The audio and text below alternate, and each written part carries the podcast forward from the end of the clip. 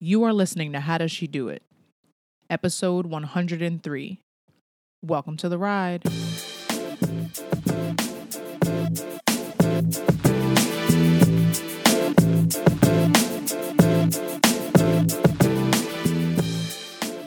Thank you for joining me for another episode of How Does She Do It?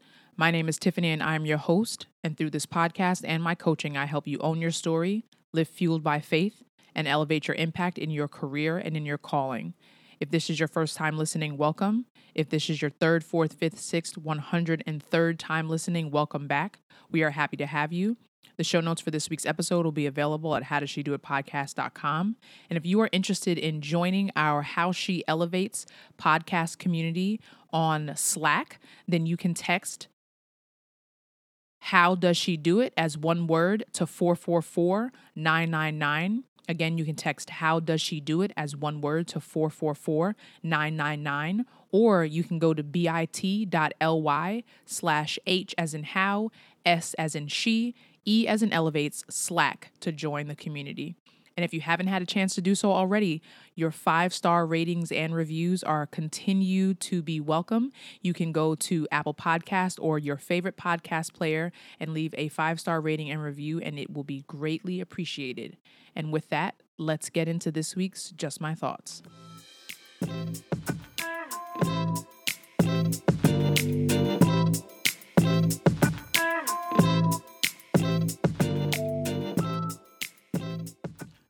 Just My Thoughts is the segment of the show where I share my reviews, recommendations, or rejections. And this week, I am recommending Crushing by T D Jakes.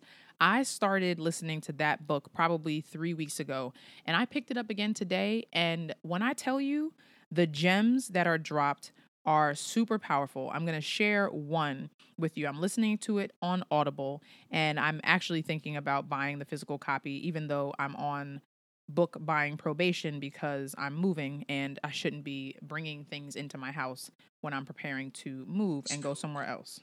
So one of the things he said was, God did not arrange every single detail of your life to this point to leave the weight of your future in your own hands. And if that was not a word, I was listening to it when I, that part when I was walking back from the gym, and I had to stop in my tracks, and I was just like, are you serious? Because what a lot of what he's talking about in, around this particular section is our desire to know and control and to understand how things are going to happen. But one of the other things that he said was, God does not need us to know how we're going to grow. He just needs us to trust in his process. Like, we don't have to know what is coming ahead. God just needs us and expects us to trust in the process and trust his process. So those are just two gems. I actually think I might put, I might do an episode around this, this book, and actually will probably be making it a book for the book club that we're going to have in the How She, How She Elevates Slack community. So if you're interested, join the Slack community, but I think this is going to be a great, a great opportunity for discussion because it's just so powerful. And I'm only an hour into the book. Like, I still have five hours left of the book, chapter five. So that's how many, that's how many gems are going to be in here. So again, I'm recommending Crushing. The subtitle is God Turns Pressure into Power by Bishop T D Jakes. And I hope you get it. If you do, send me a message, connect with me on Instagram. I'm at Tiff South, and I look forward to hearing from you. And that concludes this week's Just My Thoughts.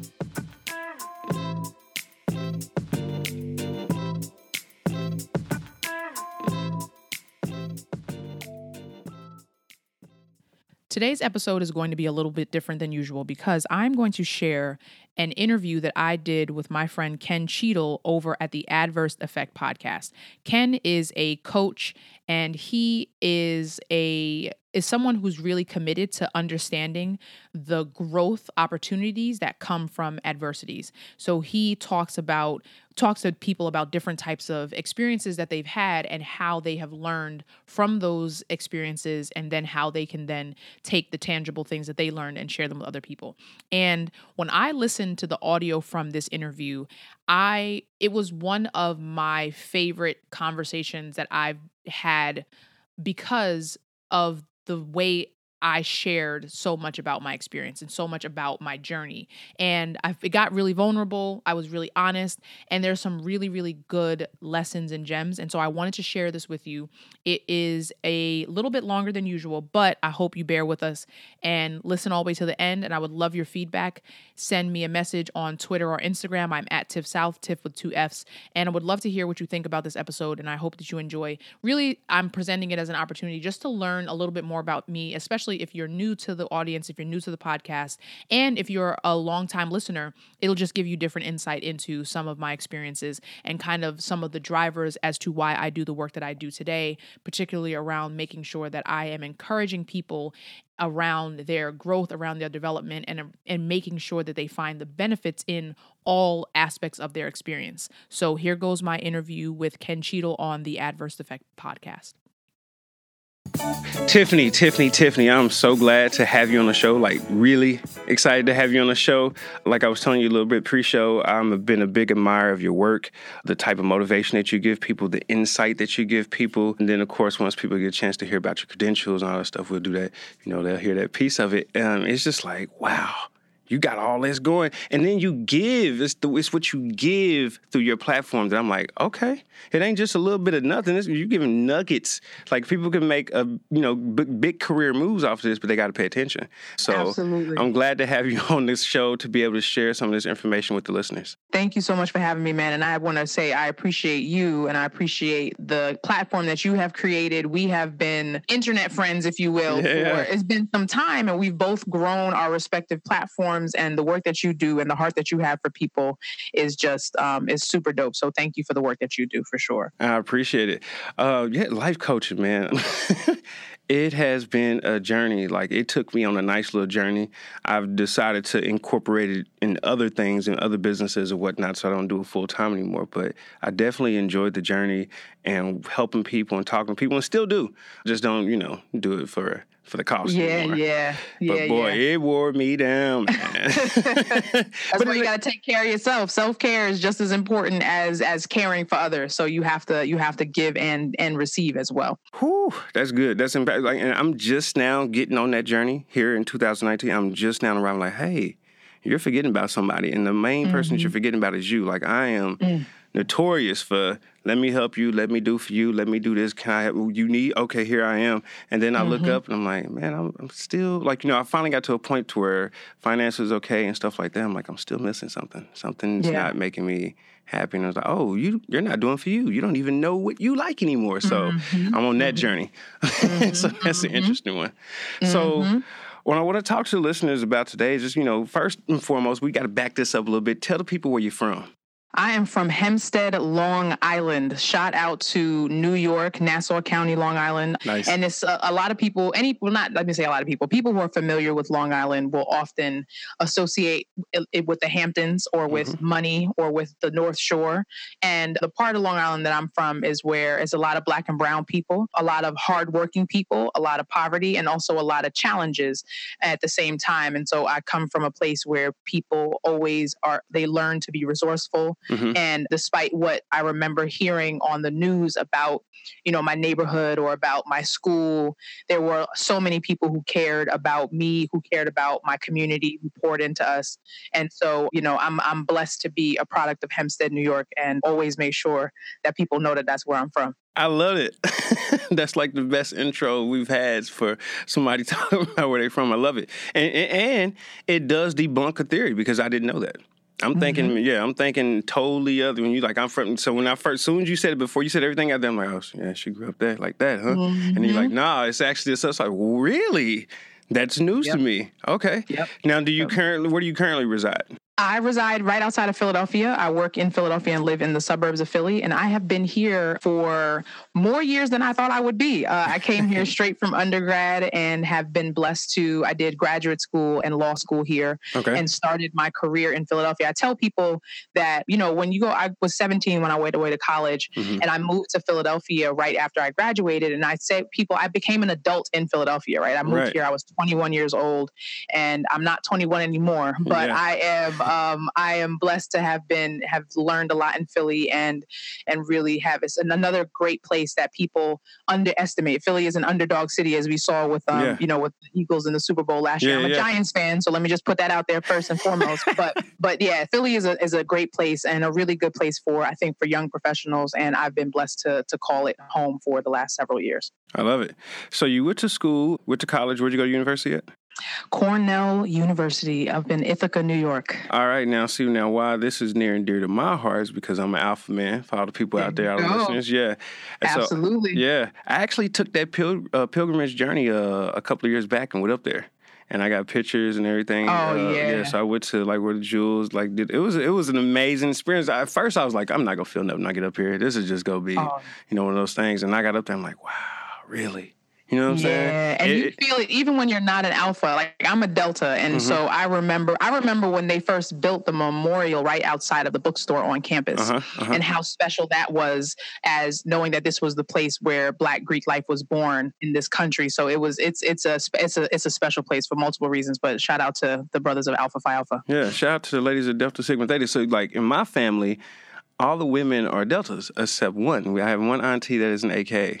Okay, you know, sis- a sister in service, you know, it's all right, it's all right. And then my, uh, my uh, everybody else is Kappas in my family, except my grandfather. He was an alpha, and then oh. so there came me. Okay, okay, so a little couple rebels on both sides there. Yeah, yeah, so. we got you know we got to fight, we got to fight. So you, you went to school and you got a law degree? Yeah, so I went to um, so I did my master, my undergrad at Cornell, then I came actually to Philadelphia at first for my master's in social work. Oh, nice. So when I was a student at Cornell, I realized I realized around my junior year that my grades were not probably not going to get me into law school, and I wasn't sure. I tried to figure out what step I needed to take in real in order to bridge the gap, the academic gap between yeah. my undergraduate performance and me getting being a candidate for law school. And so, so I did a master's. It. Just real quick, when you backed up, you kicked it. Oh, uh, you know, I. You know, it's it's funny because I I worked really, really hard, but uh-huh. I was underprepared for the for the academic rigor of Cornell yeah. University, like straight up. And it it was, and I, I had an amazing academic experience. I learned a lot. I learned to work really, really hard, but them grades were just mm. not quite that curl. You know how they say that curl wasn't quite turning over? Them grades just not quite not hitting that curl. Yeah. And uh, you know, I scrapped for every little every little B minus that I got my all my way through there, but um. Right. The grace of God, I graduated in four years nice. and was able to get into um, an amazing master's program at the University of Pennsylvania mm-hmm. and studied social work. And the social work degree is honestly, I think, what changed the trajectory of the way I thought about the human experience and my own experience. Yeah. And that's what kind of led me indirectly to kind of the work that I do now when it comes to coaching and, and recruiting and career development. Nice, nice, nice. So what was that experience that you saw in social work, I'm assuming? To mm-hmm. like, hey, this is something that's grabbing me. I see something here where people are facing some, I, I like this space. Like, yeah. what was that? So what it was, was really social work is an, is an, is so interdisciplinary, but really what it comes down to is understanding the way that people interact with systems and the way systems affect people. Mm-hmm. And I studied clinical social work. And so I was, I was training, I was on a track to become a therapist. And so I learned a lot about the, you know, we did the diagnostic manual and a lot of therapeutic techniques and things like that. But for me, what, what really stuck out was it helped me recognize, because one of the most important things as a social worker, at least in the way that I was trained, was to be very aware of your own stuff mm. and to become so that you don't risk transference and projecting your issues or your challenges or your beliefs or your concerns onto your clients, because it's about, you know, self-determination and, and helping your clients recognize the strengths within them. And so you don't want to negatively impact their experience based on your own. Ooh. And so as it was, it was super deep. And as yeah. I was learning all of these things, I was like, yo, there's a lot of stuff coming up for me here. Yeah. A lot of stuff coming up for me based on, you know, my childhood, a lot of experiences that I had not, that I had been running away from addressing for a really, really long time. And at the same time, I just got very curious about how people arrived to where they were. Yeah. How did this person, how did this particular situation impact this person in this particular way? Oh, and yeah. then how do they navigate themselves through from this place to the next place? And so that kind of continued and planted the seed that I even carried through law school and then eventually out of practice into admissions and then eventually doing recruiting now and, and career coaching. I, I like the approach of the social work because I mm-hmm. think that we all often give advice, opinions, and push off onto people our experiences. Like just hearing that, like, like I, I've learned of pieces of that through coaching, but just hearing that as a refresher and just knowing like, dude, you know, you probably, I commonly do that. And I know so many other people that commonly do this. And you're giving people this advice and these thought processes through based on your experience and not really taking yourself out of it to look at the situation for what it is. So I really like that approach. Uh, the other piece that I like is the understanding, like you, you that's, that intrigues you to kind of find out how people got to that point. And that is definitely something that I love. Like I love, I like, because I, I hate when people like, well, this person is a such and such, or this person is this, that, and the third, or what's wrong with this person? Why they act like this? And I'm like, they just didn't come out the womb like this. You know, life had to happen. Right. Let's seek understanding. Like, let's mm-hmm. find out why this person got there. So for me, I, I love that puzzle to kind of, because then it makes people like, I may not agree with you, but at least I understand you. Right. You said something so powerful there. You said seek understanding, and mm-hmm. seeking understanding is the thing that it's a thing that people don't do enough for themselves. Mm-hmm. And they don't also, they don't give that same grace to other people. And so if I don't seek understanding about myself, how will I then know to seek understanding for other people? Yeah, exactly. Right. And so if you don't learn to do one, then it's going to be very difficult for you to understand and be able to do that for someone else. And I mean, you just look at the state of this country, and we will not get into um, yeah. the, the, the that, politics. A whole nother podcast. We go, we can roll on it. Yeah.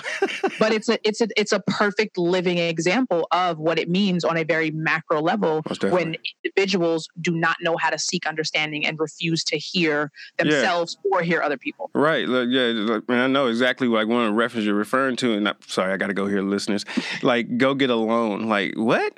Like, do you know how, like, like when they do, like, you're a billionaire, so you're just like, oh, you ain't got no job, just go out there and get a loan to carry you through it. Like, really? If right. it was that simple, then we'd, we'd all be in a better place. Exactly. We'd be in a better place right now. Like, forget exactly. that check. Let me get this loan, bubble on this business, and, you know, make it pop. And it's exactly. just not that easy. It's not that simple. Yeah. It's because, not that simple. And, you know, another thing it showed me was, like, a lot of us are in a space where we're living paycheck to paycheck. Like, yeah. that's what that opened up for me, to see it in yeah. these adult eyes. I was like, whoa, mm-hmm. everybody's out, like, you know, all the food, you know, people in high up position, I'm like, one paycheck away from it that's all it. crashing down. You know what I mean? That's it. So, yeah, we got to get a little bit more financially responsible, my mm-hmm. good people out here. But anyway, you mentioned also something about, like, you talked about, like, you know, having these things. So let's talk about, like, you know, as you going through the social work or whatnot, mm-hmm. at any point throughout the story, what did you feel like something that any of your past experiences were starting to affect your growth and where you were going? Absolutely. Um, so I am a survivor of childhood sexual abuse. And so I knew leaving college, I knew, you know, honestly, throughout my entire development that this was this was going to come home to roost at some point. And I just didn't know, didn't know how. Yeah, and yeah. when I'm learning about being a therapist, but I'm afraid to go to therapy, I was like, okay, something is incongruent about this. Yeah. And that that was really what when I when I felt my internal resistance to the idea of me going to do the thing that I was being trained to do for mm-hmm. other people. And I said, this is not okay. It wasn't until it was a few years later. So it was not while I tried to go to therapy when I was in graduate school. And I was like, I went to one session and I was like, you know, I'm not ready for this. And so it wasn't until I was in law school that I recognized that if I was to have, I knew the kind of future that I wanted to have. I wanted right, right. to be able to be a, you know, a whole woman. I wanted to be able to have a great relationship with, with God. I wanted to be able to have a healthy relationship with a husband, to have children, all those things. But I knew that if I didn't address these things from my past, mm-hmm. my future was going to be it was going to be inhibited by that. And so, you know, I ended up going into my first therapy appointment almost with an agenda. And I was like, listen, here's just a quick, and my, my, my therapist, she cracked up about it, but I was like, here are the things. And this is, and again, that awareness that I talked about, yeah, I was yeah. so hyper aware of the issues that I, that I had mm-hmm. and what the potential pitfalls could be mm-hmm. and not even potential, but the things that I had seen showing up in my life. I was like, okay, here's what happened, general, like high level. Here's what was what we're going to need to talk about. Here's some of the things that I'm hoping to get to. Can we, let's get, let's get to work. And that was how I began my journey, because I was like, it's no longer an option at this point. If I say, if I, if I say what I want for my future, I can't continue to live like this in the present and in, and in my past, even if I wanted a future that I said I wanted. That probably took that therapist by surprise. She's like, what? Like, I mean, because like how often do is, is somebody like that much aware to where like, hey, this is what we rocking through. We gonna go through this and the third, like, oh, well, this is interesting. She did acknowledge that it was unusual. She yeah. acknowledged that it was a little, it was a little uncommon, but um, but appreciated it nonetheless because it gave us a really clear starting point. I love it. I, by the time I like, so like for me, I've always had self-confidence issue, issues, and I think it derives from so many different things. Uh, you know, mm-hmm. growing up poor, so you're always picked on by kids. That's just something. I think every if you grew up in poverty, you probably got that experience. So everybody probably got that P T S D to some degree, right? But the other pieces was my learning ability. Like, you know, I could not keep up or learn because, you know, we wasn't practicing learning at home. You know what I mean? Like, once we got home, it was survival mode. So everybody's trying to survive. Mm-hmm. So we didn't have time to do homework and things like that. And over, you know, you missed that one semester or a quarter or whatever as a kid, maybe not so bad, but it, this starts to become a reputation, a rep, I mean, repetitive for you. Then you start to get behind, right? And I found myself, like, you know, always pretending like I got it, but I didn't get it. And, you know, doing so much more just to keep up, you know what I mean, with other peers of mine. Uh, and, and to a point, I kind of tricked myself into learning the way that I learn. And I've had my own little way. I've talked to my therapist about, like, how'd you come up with that? But I'm successful at it because the other ways of teaching and learning, I just couldn't grasp it. Um, you know, you're in certain environments. Like, I'm one of those kids that needs that one-on-one attention opposed to a big group of class. Like, I don't get it in there. And if we got some class clowns, I'm definitely not going to get it. You know what I'm saying? So I went through that, and it just carried a piece of me. Like, I always felt like I wasn't who I said I was when I got to these other spaces, these spaces of success, like that would still draw me back. And I'm like, man, I'm not, I'm not, what do they call it? Um, uh, something Imposter like, syndrome. Imposter syndrome. I'm like, I'm not supposed to be Imposter here. Syndrome. Exactly. So I was walking this Absolutely. down, and every space that I was going through, like whether it was college, uh, the military, like all these different things, I would shoot my success down by saying, you know, you ain't even supposed to be here, you know what I mean? Because you get that, and you're told that too, you know what I'm saying, by others, like, you ain't supposed to be here. So this all kind of drums in, and it took me until about maybe two years ago or a year ago before I started to go get therapy. Like, I've been to therapists for the military, and, you know, that's a whole different ball of wax. But going to a therapist for yourself is different, you know what I'm saying? And, I mean, in that space, you know, you're going to start talking about personal things. And because of the marriage that I had, there were so many things that I came in outline like, hey, this is my problem. And because when you're in a marriage, that other person is going to tell you about yourself. Like, whatever mm-hmm. you don't know about who you are, or if you're in a committed relationship with somebody, a serious relationship, you're going to start to see the other side of you. The mirror comes in, and you go have, like, in, in the early stages, I grappled with not believing it, of course, because, you know, p- other people hadn't told me these things uh, for whatever reasons. And, you know, in previous episodes, I've told people this because they either needed the financial support from me, so they not go like, I'm not about to knock this man down. You be helping me out. Or we cool. Or I'm not going home with that dude. He ain't my, you know, so they don't care, you know what I mean? And then, you know, I find myself circling around to him like, hey, I was told this. Do you think that's true? And they're like, yeah. Like, huh? Why don't you tell me? You know what I mean? So these things come about. But, you know, I went in there with a, a nice little list like, hey, bruh, this is my problems. Boom, boom, boom, boom, boom, boom, boom. And he was like, really? Like, so he was even shocked. Like, you, you, you think you figured out your problems? Like, I knew I had other things, but I knew directly, hey, these are some things that have been shown to me. I believe it to be true. I need to fix this. You know what I'm saying? This is where we need to start. This exactly. is where we need to start. I mm-hmm. think, like, you know, um, I'm one of those people that, like, if somebody's telling me something about myself, like, like, I would say the bulk of my success is that I'm teachable, not academically in the sense, you know, classroom, but teachable that if you tell me something, I absorb it. Now, I do have a thing that I'm working on, which is sometimes when people tell me stuff, I still have that default mechanism where I'm like, mm-mm, you're not talking, nope, nope, nope, nope. But Defense, I'm, resistance right, right away. Yep. Right. But I'm attentively, I'm very attentively listening to what you're saying, and I'm digesting it, and my I'm now uh, analytical about it and everything. And the next day, I typically, if I feel like, okay, you know what, that was right, I enact that. Even if I, I, I went away kicking and screaming like my mentor's like, dude, blah, blah, blah, blah. I'm like, no, you should do this. I'm like, mm-mm, whatever, whatever, whatever. And then the next day I'm doing these things like, so we've kind of gotten this little running joke like, dude, you got an issue. So I'm working on that. Like I want to be able to, to receive it and process it in a good way to begin with, because, you know, sometimes you can push people away doing that, but it's like, you know, I'm right. working on that, but, I, all, but I'm very all, we all got our own process. Right? We all got our own process. It takes time, and it, it definitely is, and it has to be intentional. And what I'm hearing you talk about is the intentionality of the effort. Yeah. Even if it's not instantaneous, when somebody gives you a piece of feedback, you are now recognizing the importance of being able to, okay, I've heard this thing. I don't, it doesn't feel good right away. Mm-hmm. But, and that's, and that's something that I think a lot of people often, it's like, because something doesn't feel good, they automatically think it's un- untrue. Mm-hmm. And so, so there's this, the saying that feelings are not, feelings are real, but they're not always the truth. Mm. And sometimes our feelings can actually lead us away from the truth, because, it. because the feeling that the truth gives us is mm-hmm. deep. And it's like, oh, wait a minute, that can't be. And it's just like, wait, you have to listen to it. And that's why you have to do that internal analysis, mm-hmm. because what you want to do is verify the information. Is this yeah. person just coming at me, and are they completely off base? Mm-hmm. Or is there some evidence of, is there some truth in what they're saying? Right. And if there is, and you think about this in the career context, if you're getting feedback from a supervisor oh, yeah. or whatever, you could be stank about it, but you're missing out on an opportunity.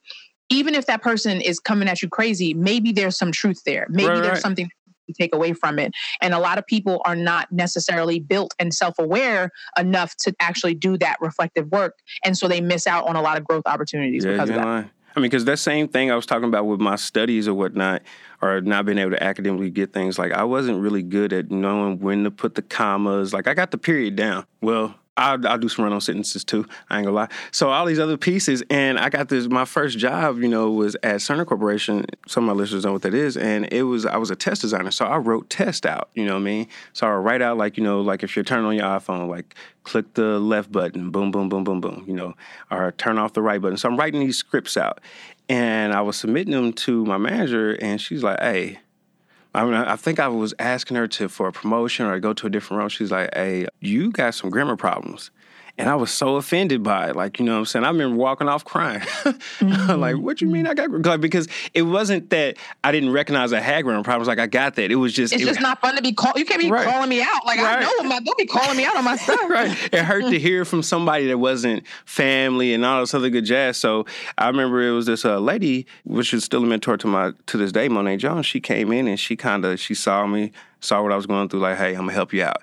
And for months, we would, I would send it to her first. She'd be like, nope, you need to do this, that, and the third, until I finally got it. And I'm like, all right, I got it. And then I got good in that position because, you know, that helped. But the piece of it was I was willing to go through it. Some people get that information, they going home, and forget this place. You know what I'm saying? But I'm like, I had to eat a lot of humble pie to go through that piece of it and then recognize and then grow from it. And that's hard, you know, as as, as a young adult, too. You know what I mean? Absolutely. And I'm in a, this kind of devotion group, and, and we've been studying the book of Proverbs. And Proverbs, so much of what Proverbs talks about is the importance of being open to correction, mm. because the person who's not open to correction is a, is a fool, right? Mm. Because you don't know everything. There right. are, you don't know everything, and there's always going to be someone who knows better than you. And you have to be willing in any facet of your life to be able to accept the criticism of other people. And yeah. I am somebody who, I have a quick tongue. I'm quick to be to to be defensive, and I. But I'm also very introspective. And even mm-hmm. like I was, I had a conversation with a friend of mine the other day, and I said something. I responded to something that she said with a very just sharp attitude, and and I was imme- I immediately felt it, and I was like, you know what? I apologize, because that was just not. It just wasn't a necessary response. Yeah, and yeah. she didn't even like she didn't necessarily react to what I said. Yeah. But me apologizing was was an effort more for me to acknowledge from myself that I needed to correct. And I think that when you are when you are somebody, especially when you have some when you have issues, right? And we all have different variations yeah, yeah. of issues. But when you have stuff that you need to work through, you have to be so willing to dedicate, because the best people in this world, the most successful people, they're always constantly improving. The people that we admire, like if you think about, if you're listening to this, think about the people that you respect. Mm-hmm. Think about the people that you admire. Think about your mentors. I can promise you there are probably people who are constantly learning. Yeah. They're constantly learning about themselves. They're constantly learning about their industry, the like different things, just random factoids. There are people who are after learning, after wisdom, and the and people who are after wisdom and who are willing to be corrected mm. will continue to rise and be successful because they're always going to be able to grow. If you just want to stay in a little box, then you're only going to be able to improve, but, but so much. Willing to learn, future as the limit, because you're always going to be willing to to continue to push yourself forward. Most definitely. Most definitely.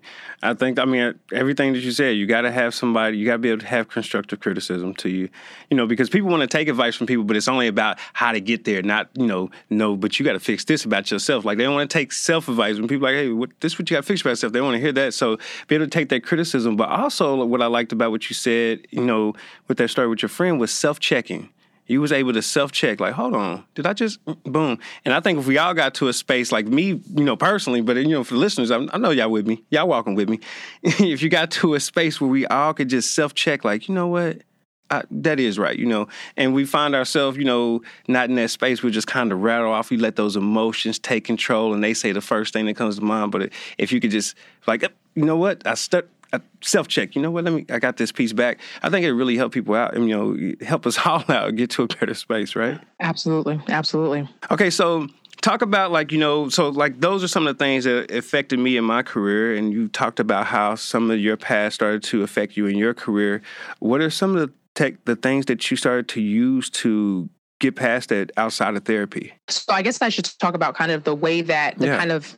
pivot point that I came to when I was, so it was a simultaneous personal and professional development that was happening kind of at the same time. So I started my career as an attorney mm-hmm. and that was the only thing that I ever wanted to be. I was like, oh, I'm going to law school. I want to be a lawyer. And I get to law school and I'm, you know, hitting these goals. I get a job at this really great law firm and I pass these two bar exams and I get, and I get my office and everything. Awesome. And at the same time, I was also learning that I did not have to, I could shed expectations and burdens of my past to become a better and more full version of myself. Hmm. So this was happening, two things, like these things were happening at the same time. And I got to a point where I was like, you know what, I actually don't think I'm happy doing this. Mm-hmm. And in hindsight, there are questions that I would have, I, there were conversations that I should have had with mentors that I did not have at the time before I made my decision to leave. So I will say that. However, what I started to question was, why was I doing what I was doing? Hmm. What was I, what was I really good at? What was I curious about? What did I find myself focusing on more, like in addition to the work that I was doing right in front of me, but what was I curious? How was I, what kind of questions was I asking? What did I want to know more about? And, and my position just didn't really allow me to do that. And, and what did, what excited me? What was I really good at doing? And it came down to, I was very good at encouraging other people. Mm-hmm. I was very good at things related to giving advice for academic success, not somewhat academic success, but more like, like getting into law school. School, doing really well for job interviews, per- professionalism, that kind of thing.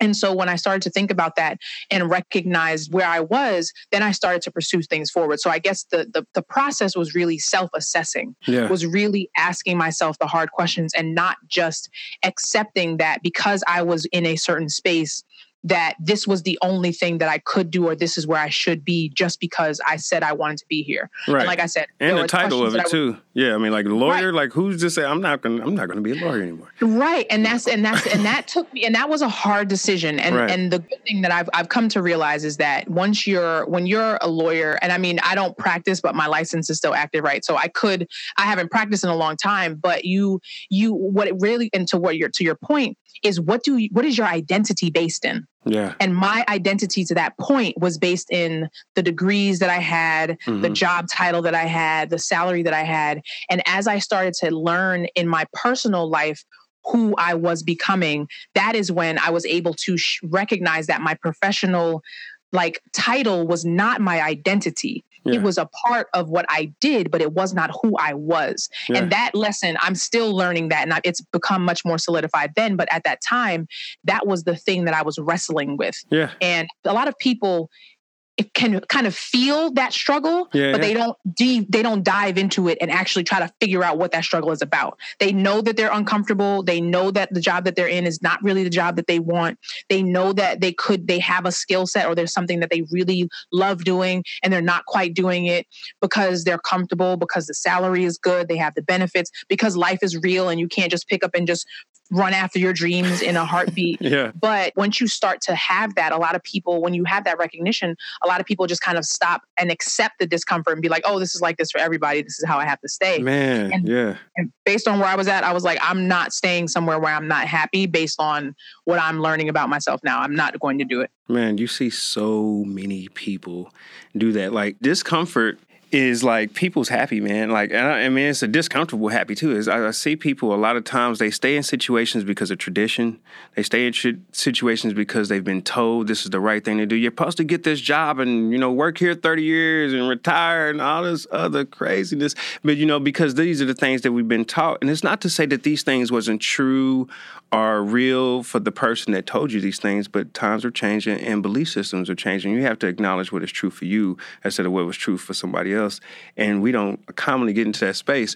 But I've watched you on this journey of uh, kind of figuring yourself out, embracing yourself, because I remember when you had the long hair and mm-hmm. I remember when you went through your journey. You decided to do the big chop yes, and all the other good jazz. I yes, like that. Sir, yes, I was like, sir. yeah, look at Thank that. She was you. like, I'm about and to I, embrace me. And if you I were so happy. People, I tell people that me cutting my hair, I cut my hair in uh, in October, and I tell people that me cutting my hair has released a whole new level of of self-awareness and confidence that I didn't even know I was lacking. Mm-hmm. And it sounds really like, it, it sounded really cliche when I first was thinking about it, because it's like, oh, you cut your hair and all of a sudden there's this new birth. But it literally has been that. And right. it's because, and I think, so I think what I've been thinking about is how to encourage people to find their own version of a big chop.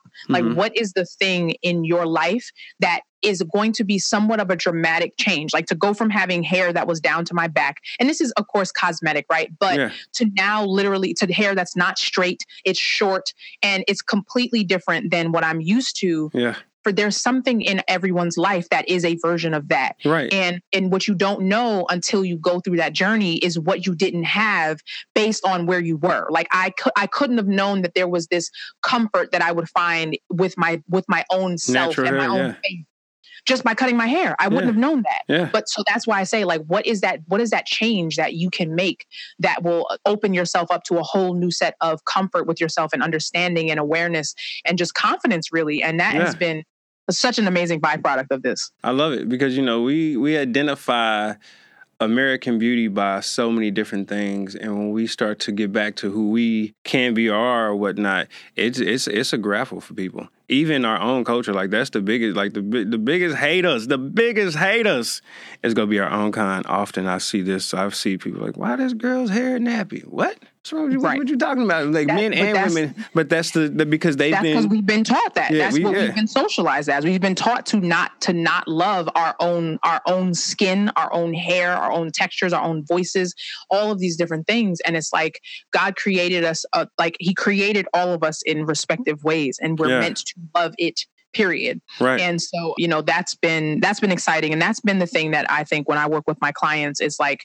is confidence, not necessarily in their physical, but re- confidence in who God designed them to be. Yeah. And working through learning how, how they have been designed, learning how their, how their skills and how their gifts can be used and how they've been using them. And how can we now package that towards this new opportunity that you're working on? And it's been, it's an amazing experience seeing people come to that like new understanding of themselves and building up that confidence. It's really dope. I love it.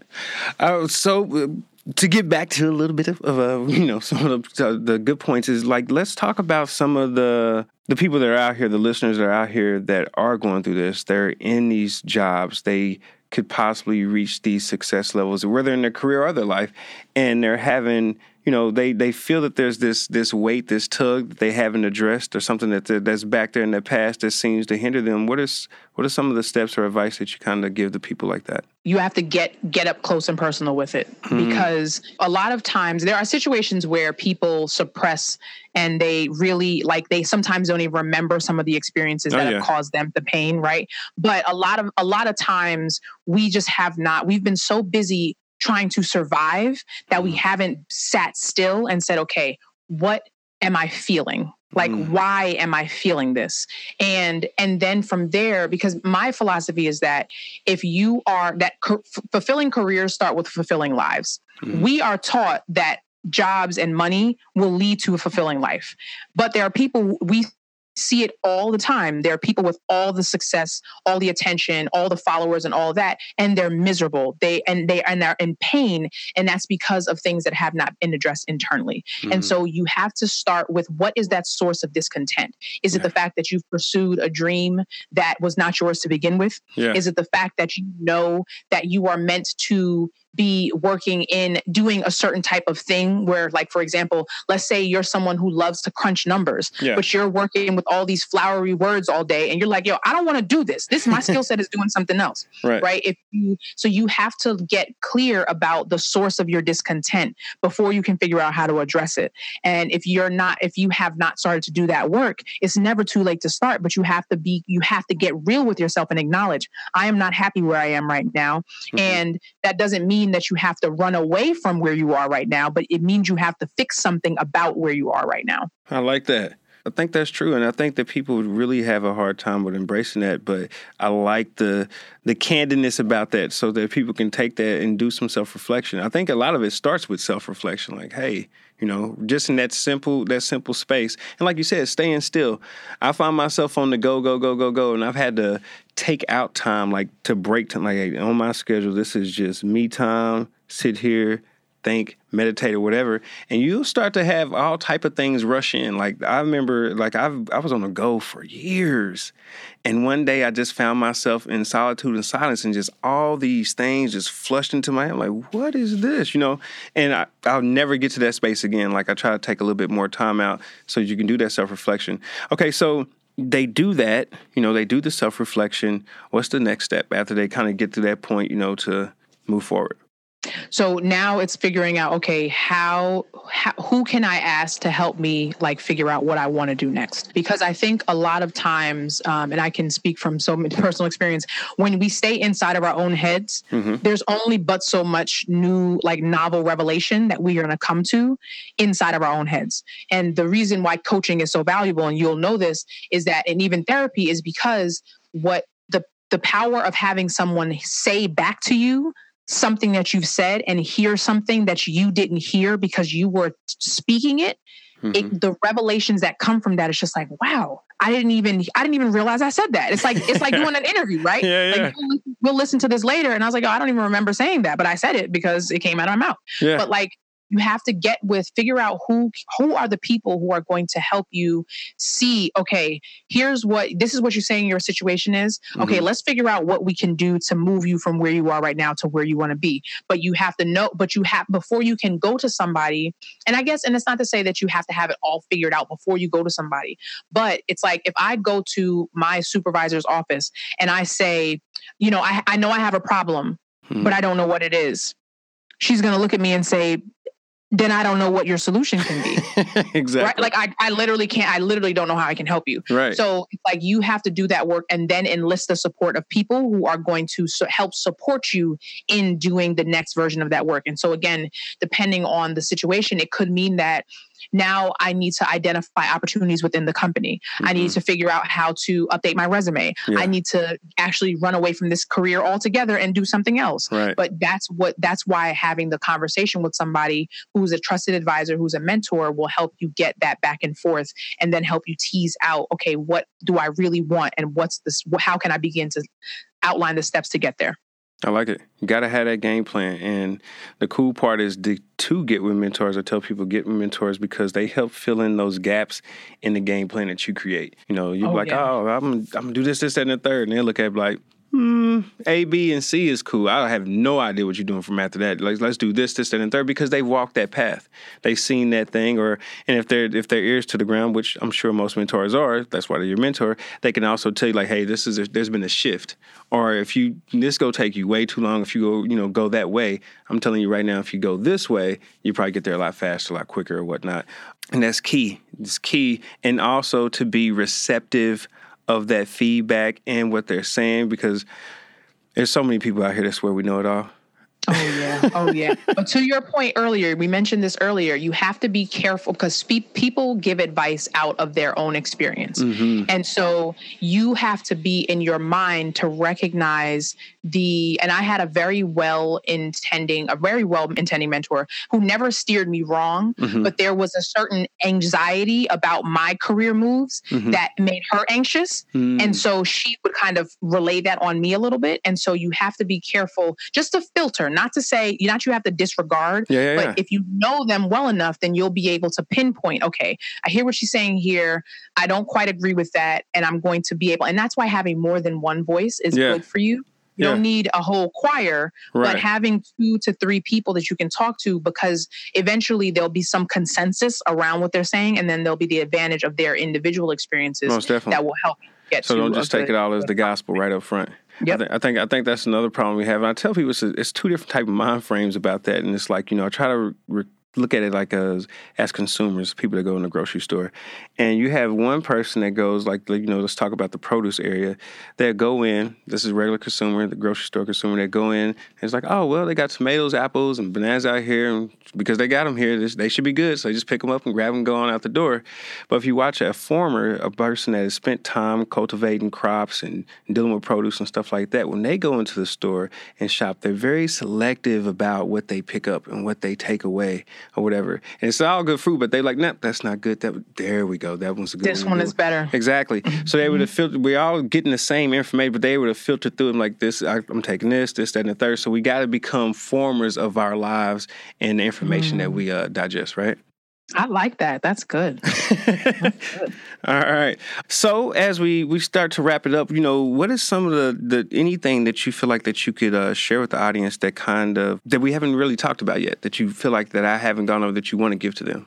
I, I think that it's it's so important to to really be very comfortable recognizing that we are uniquely and wonderfully made. Yes. We're fearfully and wonderfully made.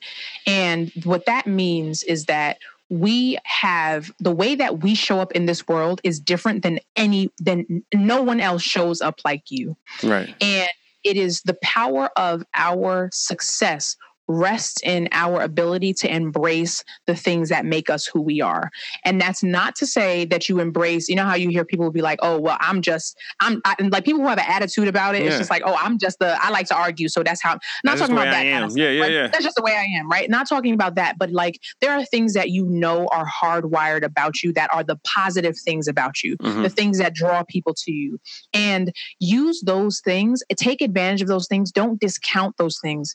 Those things are keys to helping us have fulfilling experiences in the roles that we have. But because we're so used to keeping our head down, doing the work that's right in front of us, that we, or because our gifts are so close to us, we dismiss them because they're like, oh, this is easy. Everybody must be able to do it. Recognize that you are uniquely, like you are uniquely you, and embrace that and do not be afraid of that and use that to your advantage when it comes to thinking about how your career can and will continue to evolve. Otherwise, you'll just be like everybody else. And nobody wants to be just, nobody wants to hire just everybody else. Yeah. They want to hire you. They want to put you on their project. So you have to be willing to let you shine so that they can do that. I like it. I love it.